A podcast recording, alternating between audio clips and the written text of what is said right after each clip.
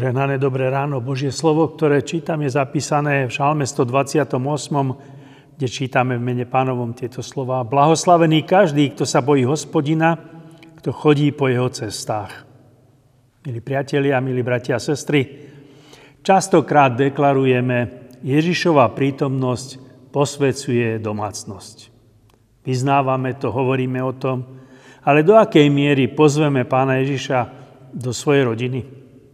Skúsme sledovať v tejto chvíli skutočný príbeh, ktorý sa odohral.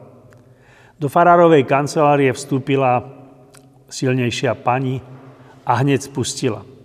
Počúvam, že nechcete konfirmovať moju neter. Farár ju upokojoval. Najskôr sa posadte tak a ja vám celú záležitosť pokoji vysvetlím. Pozrite sa, vaša neter býva po smrti rodičov u vás. Viete, že je duševne zaostala navštevuje pomocnú školu. Pokúšal som sa to dieťa aspoň niečomu naučiť. Ale nezapamätala si ani jednu pieseň a to ešte nehovorím o katechizme. Musím te pochopiť, že nemôžem takto nepripravené dieťa pustiť ku konfirmácii. Pani ho prerušila. To je všetko pravda, ale teraz, teraz vám chcem povedať niečo ja. Boh si toto úbohé dieťa použil, ako nástroj, aby premenil celý náš dom. Farár sa zatvaril udivene a pýta sa, no a ako k tomu prišlo? A pani odpovedala, neviem, či viete, že máme pohostinstvo. A musím otvorene vyznať, že u nás vládol škaredý, ľahkomyselný duch. Keď moja sestra pred rokom zomrela, vzala som si jej cerku k sebe. Bolo mi tohto ubohého dieťaťa lúto. Nemala som veľa miesta, ale postavila som ešte jednu postel do veľkej komory k dvom dievčatám, čo sú v hostinci zamestnané. Prihodilo sa niečo neobvyklé. Prvý večer, než to dieťa šlo spať, zlopilo ruky a pomodlilo sa slova, ktoré si pamätalo. Srdce čisté, stvor mi, o Bože, a obnov vo mne ducha pevného. No, viete si predstaviť, že obidve dievčatá sa začali uchechtávať a posmievať. Ale malá sa o to nestarala. Zaspala ráno sa tými istými slovami modlila znovu. Dievčatá sa z toho posmievali. Ale keď večer sa tá malá znova modlila, jedna z nich sa prestala smiať a povedala vážne tej druhej, to dieťa má pravdu. To, čo nám chýba, je čisté srdce. O Bože, áno, to mi chýba. Budeme sa modliť tiež. A skutočne to dievča sa tiež modlilo. Srdce čisté stvor mi, o Bože, a obnov vo mne ducha pevného.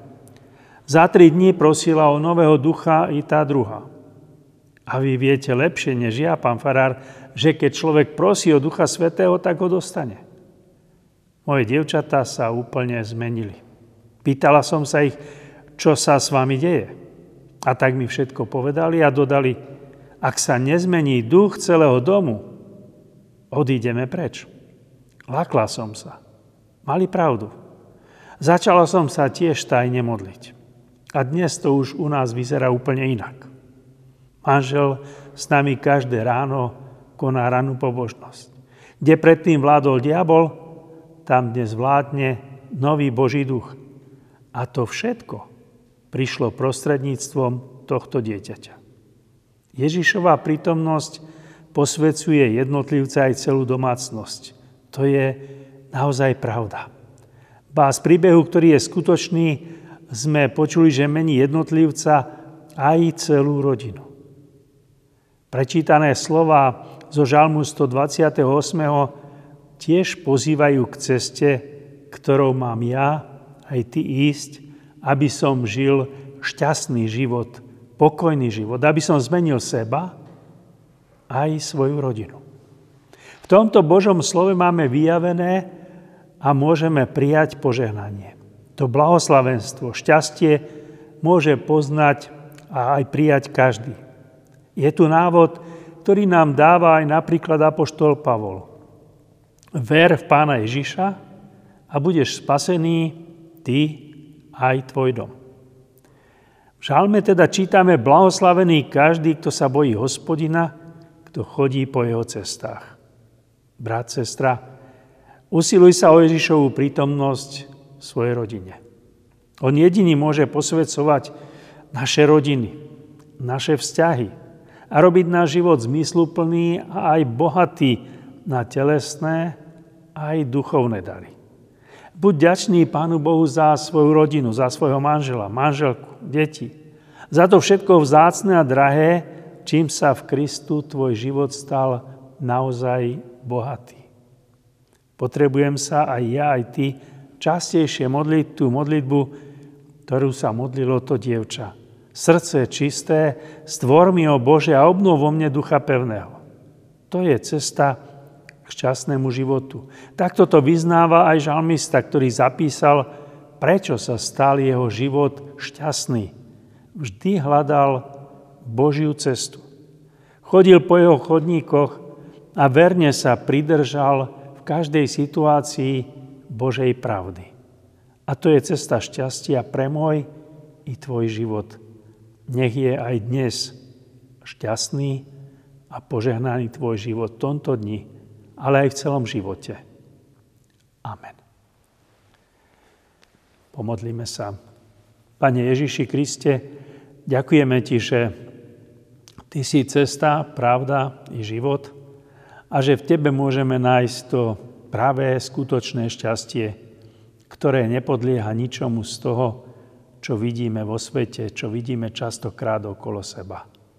Ďakujeme Ti za to, že môžeme v Tebe nájsť to najväčšie šťastie, keď teba pozveme do svojho života, keď si prítomný našej rodine, našich vzťahoch, pri našich blízkych, keď cez Tvoju lásku a cez Tvoje milosrdenstvo pozeráme aj na všetko okolo nás. Zaujmi sa nás, prosíme, aby sme ako Tvoje deti ťa verne a úprimne nasledovali. Buď prosíme aj v tomto dni, i v celom ďalšom živote s nami. Amen. Omyslite na Kanán, kto ste cestou unavení. Omyslite na Kanán, zem to krásnych nádejí. Jak zdlhavo sa ťahli dní a obzor zdal sa nekonečný, len z diaľky bolo počuť hlas, šíril sa zvesťou plnou krás. O, myslíte na Kanán, kto ste cestou unavení. O, myslíte na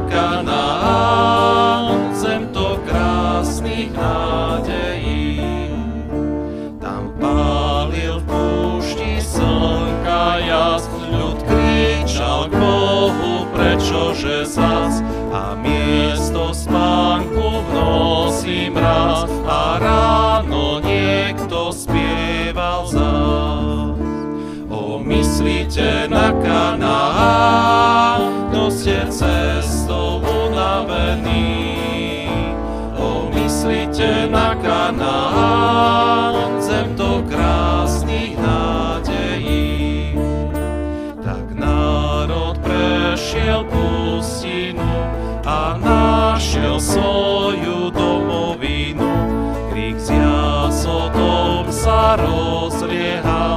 hlas Mojžišov v ňom zanikal. Pomyslite na Kanán, kto ste cestou unavení. Pomyslite na Kanán, zem to krásnych nádejí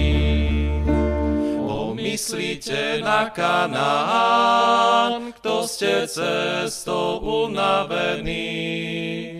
Omyslíte na Kanán, zem to krásnych nádejí.